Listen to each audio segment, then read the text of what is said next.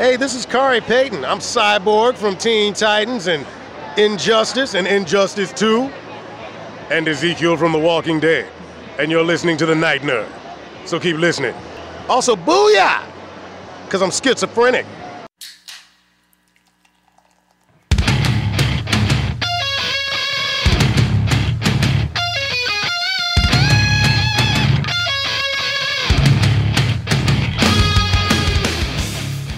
Welcome to the Night Nerd Podcast. I'm your host, Lance. It's Tuesday, so we're going to talk some T V and movies.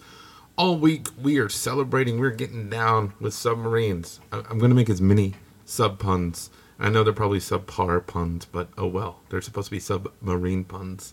Uh, sorry. It's been a day. Uh, yeah, so we're talking submarines.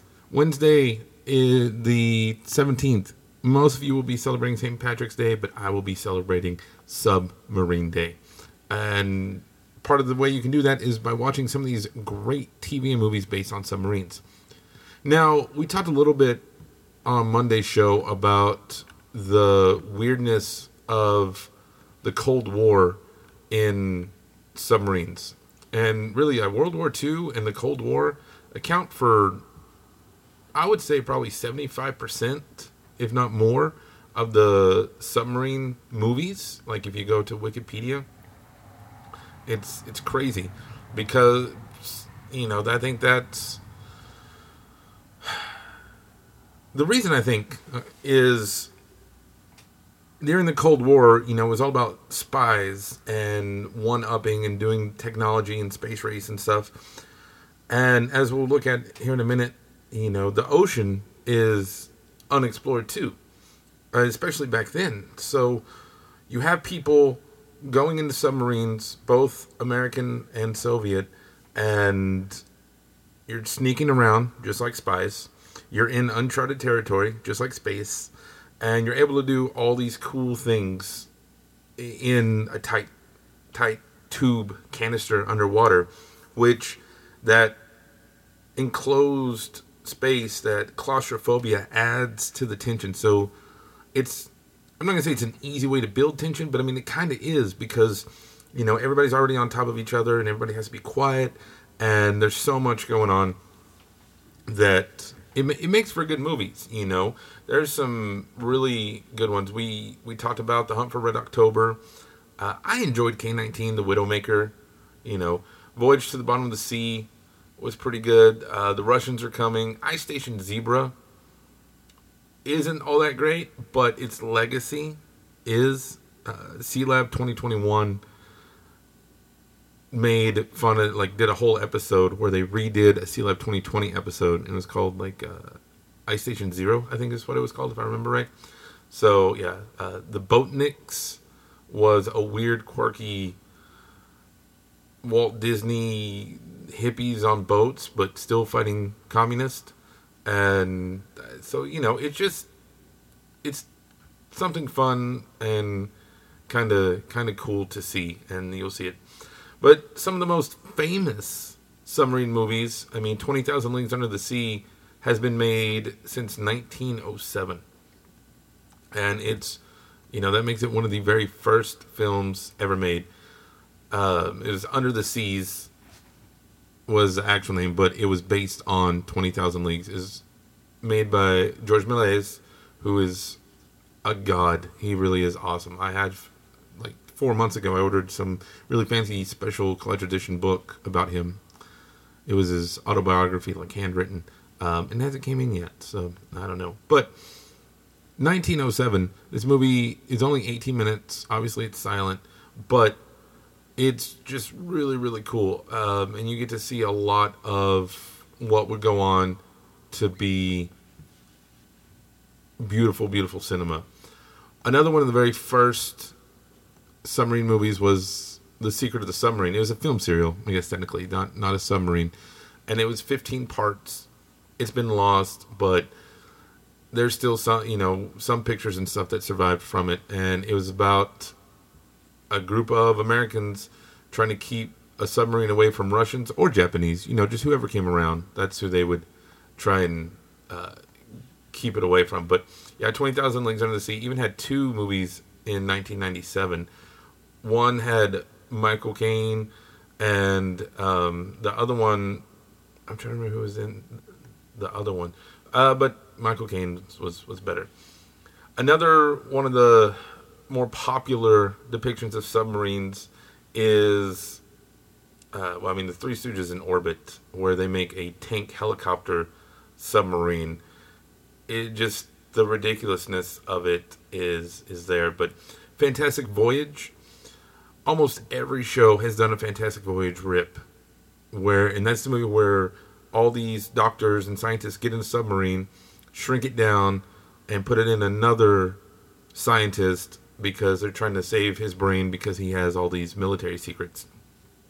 And uh, I guarantee, you know, I mean, Archer did it. Most shows that you know and uh, have seen have done a Fantastic Voyage homage, we'll say. Not not a ripoff, but more of an homage, you know. And again, submarines, you, they're, you can do so much with them. We just went from battling Soviets to the Three Stooges to being inside somebody's body. It's insane. But the big screen isn't the only place that you're going to find submarines. Also, on the small screen, um, there was a Das Boot series that I think is available on Hulu now. You can see it. Um, there's a show called Last Resort. It only lasted one season.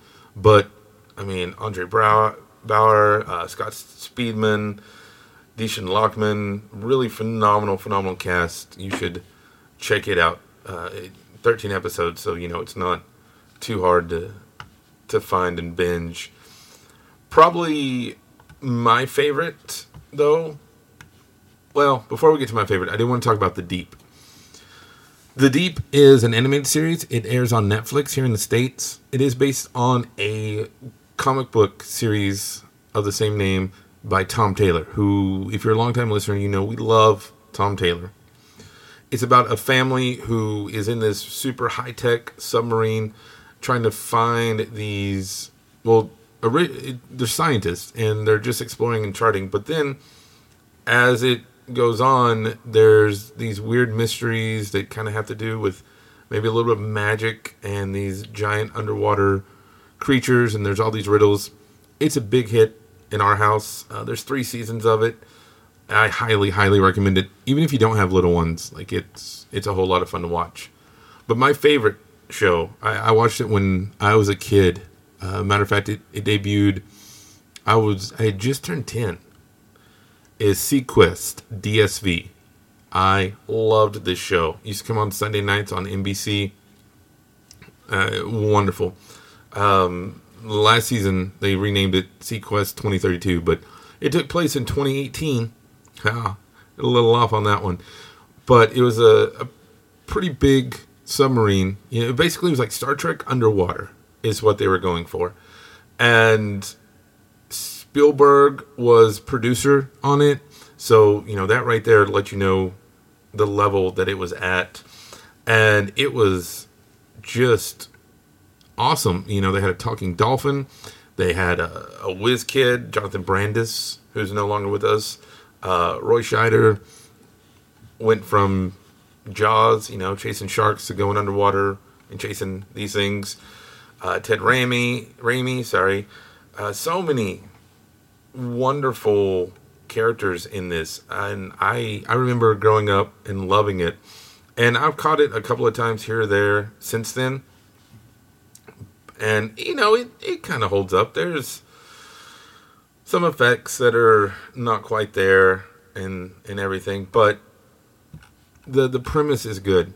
You know, like I said, if you are a Next Generation fan, which is totally what they were trying to capitalize on, you would like this show because there, there's different factions. You know, they're basically the Federation, but there's like the the Rebel Alliance. I, I know I'm mixing metaphors here, but there's these rebels that are hijacking everything. Um, it really was kind of a mix of Star Trek and Captain Planet because it had a lot of science, like real science in it. At the end of every episode, there was this doctor named Bob Ballard who would come out and give facts and kind of talk about what was going on and, you know, what we can learn from the ocean and carbon emissions and everything. So it was it was really cool. Like I I loved this show, y'all, and I I don't know where you can check it out. Um, it might be on Peacock. I don't have a Peacock subscription, so I can't tell you.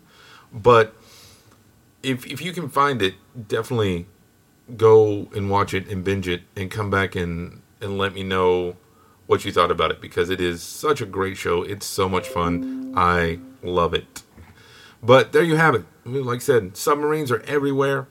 They're they're kind of cool. Um, as this week has gone on and I've done more and more research and looked back on things, I didn't realize like how much I kind of like submarines. I don't want to be on one personally, but submarines are pretty cool. But yeah, let me know your favorite submarine movie. Let me know in the comments below here on SoundCloud or on social media, Facebook, Instagram, YouTube, Twitter, TikTok. Uh, I'm not really on TikTok anymore, but everywhere. Just look for The Night Nerd. You can email me, nightnerd at thenightnerd dot com. But otherwise, that's going to do it for me today. Again, my name is Lance. Thank you all so much for listening, and we'll see you next time. I believe submarines underneath.